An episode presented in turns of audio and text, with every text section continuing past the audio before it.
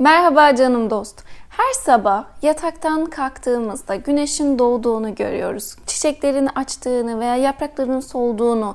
Gün sürekli değişiyor, zaman sürekli değişiyor, mevsimler değişiyor, yanımızdaki insanlar değişiyor. Fakat tüm bu değişimin arasında, tüm bu akıp giden hayatın ortasında ben kendimi ne kadar iyi tanıyorum? Ben kimim?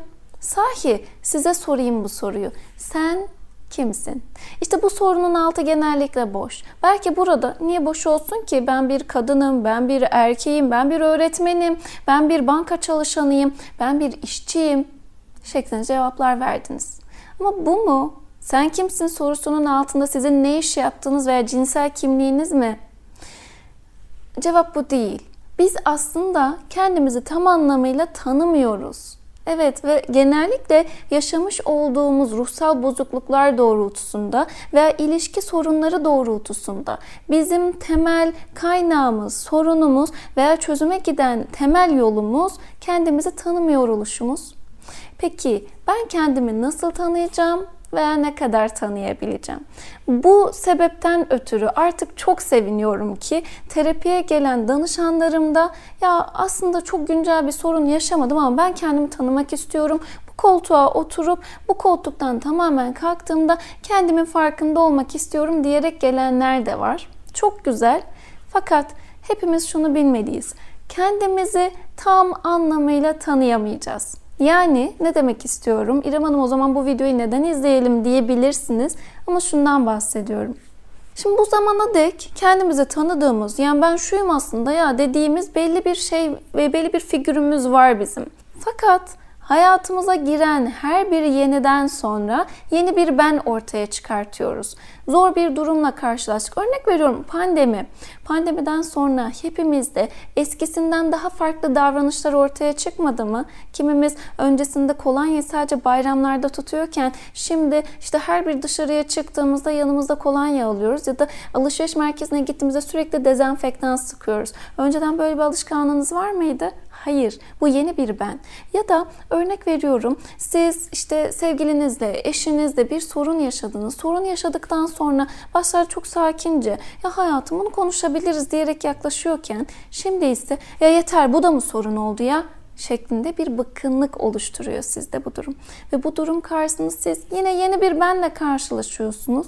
Ya da e, belki bir hastanız var ve daha önce bir yakınınız bu denli hasta olmadı. Kanser hastası belki ya da belki şeker hastasının getirmiş olduğu olumsuz durumlar bilmiyorum. Ama biz hayatımıza giren her bir yeniden sonra yeni bir ben ortaya çıkartıyoruz. Lütfen bunu unutmayın. O halde yeni bir ben sürekli ortaya çıkacak ve ben kendimi belli ölçüde tanıyabileceğim. Bu videoya eğer devam etmek istiyorsan kendini sadece belli ölçüde tanıyabileceğini unutma. Çünkü tamamen tanımak istemen, tamamen tanıyabileceğine inanmak istemen mükemmelliyetçi yapından kaynaklı. Evet ama bu mümkün değil. Kendini yeterince iyi ve sadece bugüne kadar, şu anki videoyu izlediğiniz saniyeye kadar tanıyor olabilirsiniz. Ama sonrası Sonrası yeni gelen yeni bir ben oluşturacak. Tıpkı az önce anlattığım gibi. Bunu bu şekilde eğer kabul edersek kendi üzerimize gitmemiz, kendimize yüklenmelerimiz ve yüklenmelerden sonra ruhumuzda veya bedenimizde oluşacak ağrıları azaltmamız daha çok mümkün. Kendimi ne kadar tanıdığım geçmişimle ne kadar barışık olduğumla ilişkili. Geçmişten kastım ise şu. E, aile fertlerimi ne kadar iyi tanıyorum ya da ailemin ailesini ne kadar iyi tanıyorum. Şunu biliyorum ki benim bugünkü e, hal ve hareketim, davranış ve tutumlarım aslında benim iki nesil öncemden beri bana gelen davranış ve tutumlar ve bunu hep söylerim. Bizim geçmişimizde savaşlar var. O yüzden öfkelenebilirsin. O yüzden travmatik tetiklenmeler yaşayıp hissedebilirsin. E, dolayısıyla iki nesil öncemize baktığımızda o savaşların etkisiyle birlikte depresif tutumlar, travmatik durumlar ve bunlardan hala daha günümüzde tetiklenmeler söz konusu olabilir. O halde ben sadece bugünden, ben sadece bu bedenden ve ruhtan ibaret değilim. Aynı zamanda benim iki nesil önceki genetik aktarımım da benim bugünümü etkiliyor. O halde geçmişini tanı diyeceğim size. Siz burada geçmiş derken evet Lütfen e, eğer sağlarsa anneanne, babaanne, ninelerinize, dedelerinize, büyük babalarınıza, büyük annelerinize sorun. Bizim geçmişimiz nasıldı? Ben e, nereden geliyorum? Hani senin çocukluğun nasıl geçti? Lütfen geçmişinizi tanımaya çalışın. Eğer bugün anneanne, babaanne, işte büyüklerinizle konuştuktan sonra onların nasıl bir çocukluktan geldiğini, işte yokluk mu görmüşler yoksa işte seçkin bir aileler miymiş? Bunları gördükten sonra kendini bugünkü davranışların doğrultusunda daha iyi tanıyabilirsin. Bugün sen kadın hakları savunucusu musun? Bugün sen işte e, aile yaşantında sürekli işte kendini salık vermiş, işte kumandayla barışık bir e, ilişki mi yaşıyorsun? Bunların belki altta yatan sebepleri senin ailenden veya senin geçmişinden geliyor olabilir. Bu yüzden sana ilk söylediğim şey geçmişini tanı.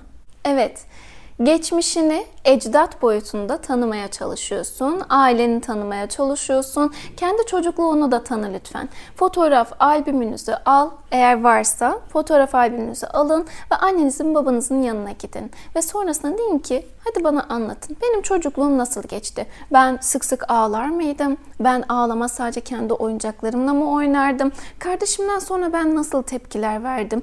Ya da abimle, ablamla anlaşır mıydım? Tek çocuk olmayı sorun etmiş miydim? Veya okula ilk başladığım zamanları anlatsanıza bana ben kapıda ağlayan çocuklardan mıydım? Yoksa okula gitmeyi aşkla şevkle mi isterdim? Ya da e, ben öğretmenimle anlaşır mıydım? Başarılı mıydım mesela? Ya da ben size her şeyimi anlatır mıydım? Bu konuda ne düşünürsünüz? Dışarıda kavga eder miydim? Ya da sokakta oyun oynamak isteyenlerden miydim? Yoksa evde kalayım, işte kendi oyunlarımı oynayayım mı derdim? Ya bana ne kadar izin verirdiniz? Ailenizle lütfen kendi geçmişinizi konuşmaya çalışın. Ki kendi geçmişiniz yani e, aile geçmişi olarak değil sizin bireysel olarak geçmişinizi başkalarından da duymuş olun. Hatırladıklarınızın dışında kendinizi tanımaya çalışın.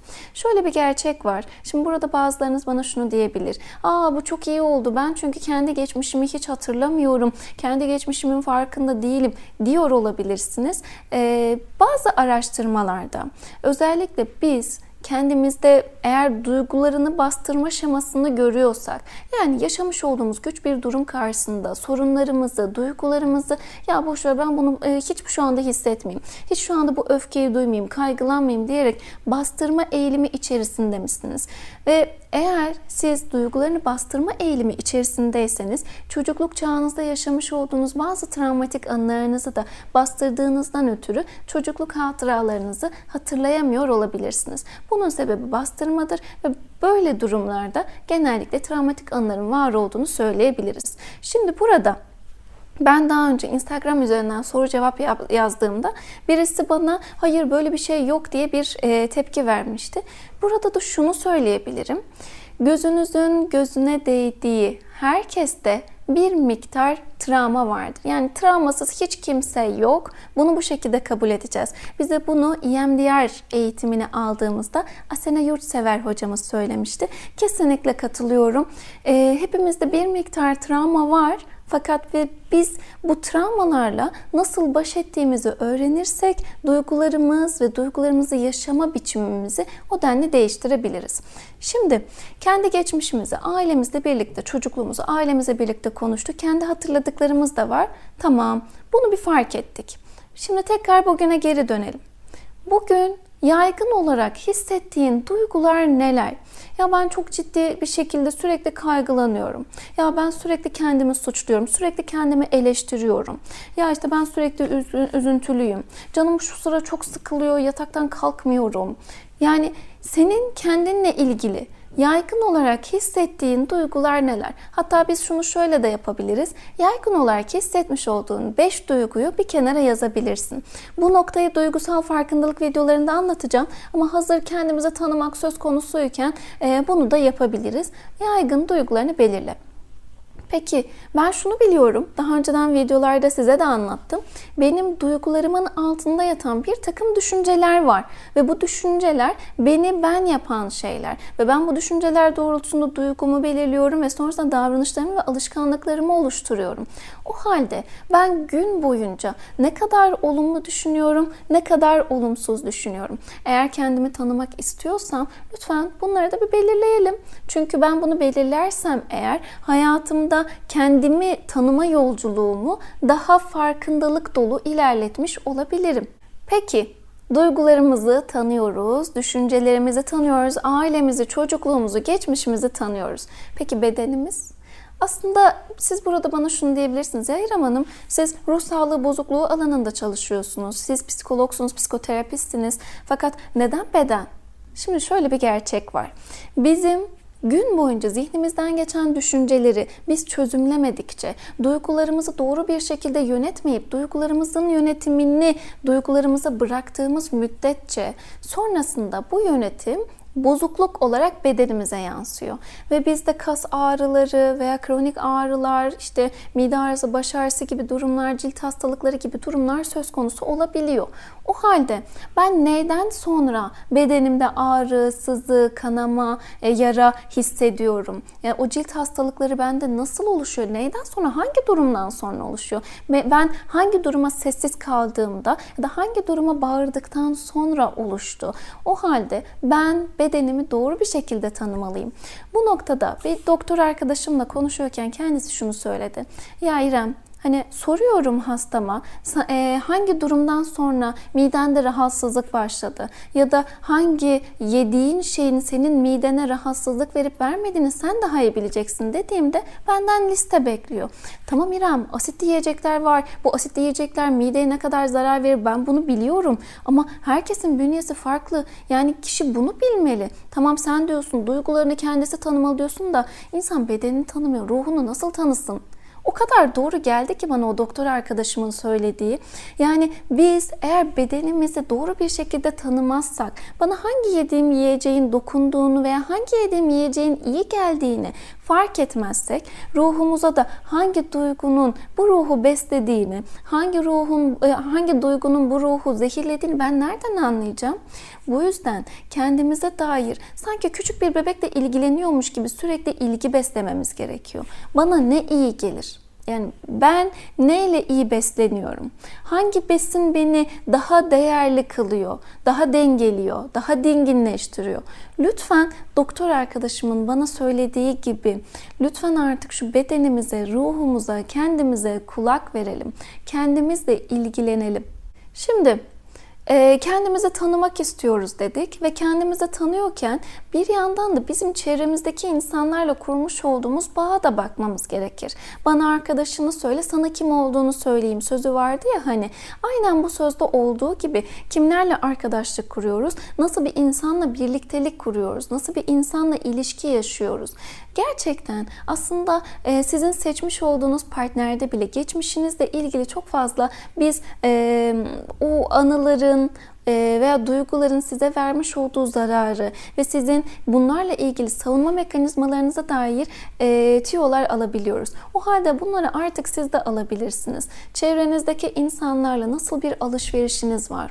Yani siz fedakar bir insanken o çok fazla sömürücü biri ve siz o yüzden birbirinizi tamamlıyorsunuz. O halde benim bu fedakarlığım artık kendini feda boyutuna geliyorsa yani ben başkaları için sevilme uğruna, değer görme uğruna uğruna ya da onları yanımda tutabilme uğruna kendimi feda ediyorsam benim kendimle ilgili ilk tanımam gereken nokta bu. Ben kendimi yıpratıyorum. Ben ilişkilerimde sevilme uğruna ilişkilerimde kendimi heba ediyorum.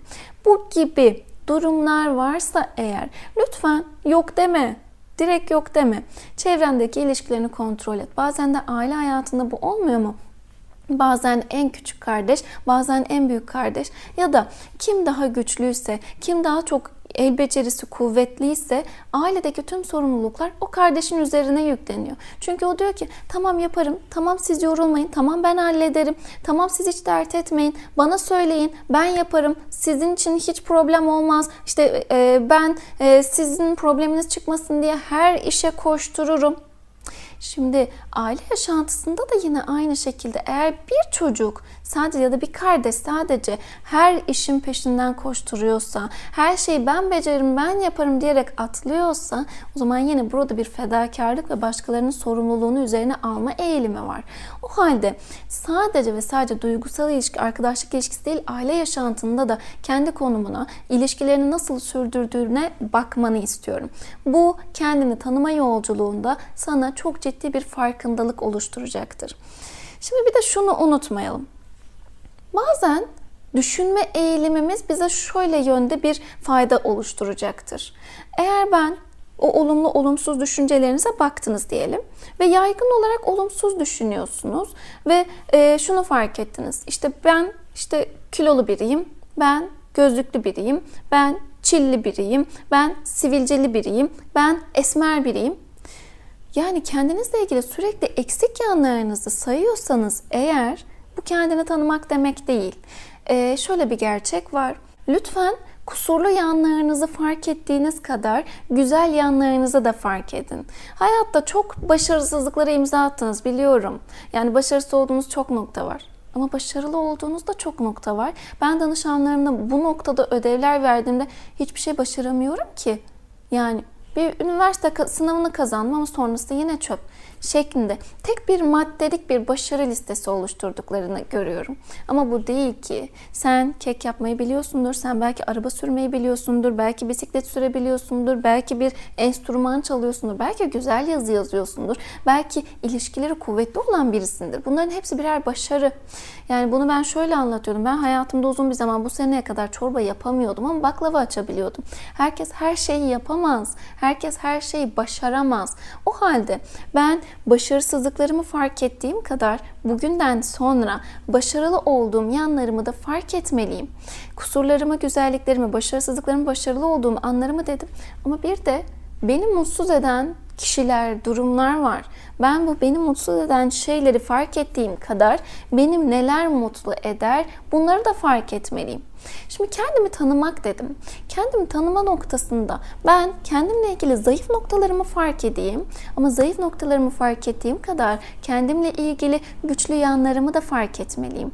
Lütfen kendine bunları tek tek sor. Videoya nasıl başladık? Sen kimsin sorusunun altına doldurmaya çalışacağız dedik. O halde bu dört durum için senden listeler çıkartmanı istiyorum. Başarı, başarısız, güçlü, zayıf, kusurlu, güzel ve neydi? Mutlu, mutsuz. Bu dört durum doğrultusunda listelemelerini oluşturursam senin zor anlar karşısında, ani durumlar doğrultusunda nasıl tepki verebileceğin noktasında farkındalığını sana sunmuş olacağız. Eğer sen kendini fark edersen zaten zor durumlar karşısında kendini önceden tanıdığın için veya tanıma yolculuğuna adım attığın için e, tepkimelerin doğrultusunda şaşkınlığına uğramayacaksın. Aynı zamanda doğru tepkiler vermeyi de geliştirmiş olacaksın. Canım dost, terapilerimde de danışanlarıma vermiş olduğum bir ödevi şimdi sizlerle de paylaşmak istiyorum. Önünüze böyle birkaç tane kağıt kalem alın ve sonrasında bir başlık atın. Kendim, ben, geçmişim, ben kimim? Kendinize böyle bir başlık attıktan sonra yazmaya başlayın. Ne yazacaksınız? Kendiniz yazacaksınız. Nasıl bir geçmişten geldiğinizi yazacaksınız. Ben bunun adına duygusal otobiyografi diyorum. E, duygusal otobiyografinizi işte İrem Oturakoğlu şu tarihte şurada dünyaya gelmiştir. Öğrenim, öğrenimini şurada şu e, okullarda tamamlamıştır şeklinde resmi CV'lerde doldurduğunuz bir otobiyografi değil. Tamamıyla duygusal bir otobiyografi oluşturmanızı istiyorum. İşte e, aile yaşantınızda neler hissettiğiniz, ilişkilerinizde neler hissettiğiniz, neler yaptığınız, işte hangi durum karşısında nasıl tepkiler aldınız, bu tepkilerden sonra nasıl yara aldığınız ya da nasıl güçlendiğiniz bunları tek tek yazmanızı istiyorum. Otobiyografiyi tamamlayın ve sonrasında tekrar kendiniz okuyun. Bir bakın bakalım siz kimmişsiniz? Yani kendinizi kendinizden öğrenmeye çalışın. Bununla birlikte bu zamana kadar kısmını öğrendiniz ve bazılarınızda şöyle bir soru olmuş olabilir. İrem Hanım tamam bu zamana kadar öğrendik de bundan sonra nasıl doğru bir şekilde tanımayı sürdürmeliyiz? Çok sık vermiş olduğumuz bir öneri var günlük yazmak. Şimdi burada da akıllara şöyle bir soru gelebiliyor. Ya İrem Hanım günlüğü yazalım ama ya okurlarsa? Şu anda çoğu evde artık bilgisayarın olduğunu düşünüyorum. O bilgisayar üzerinden e, şifreleme sistemiyle birlikte e, Word dosyasında günlüğünüzü yazabilirsiniz. Yani o şifreyi sadece kendiniz bilirseniz eğer günlüğünüzü kimse okumayacaktır. Ama muhakkak yazın. Derseniz ki İrem Hanım ben bilgisayardan anlamam. Hani ben o şifreleme sistemini de oluşturamam. Ama yine de endişe duyuyorum. Kimse okumasın istiyorum. O zaman yazın atın ama en azından yazarak kendinizi fark etmiş olun. Bir de sizden diğer bir isteğim de şu. Çevrende güvendiğin 5 kişiyi oluştur kendine ya da 10 kişiyi oluştur kendine ve o 10 kişiye sence ben nasıl biriyim? Beni nasıl tanıyorsun? Peki sen nasıl birisin? Sen kimsin? Lütfen çevrendeki insanlara bu soruları sor.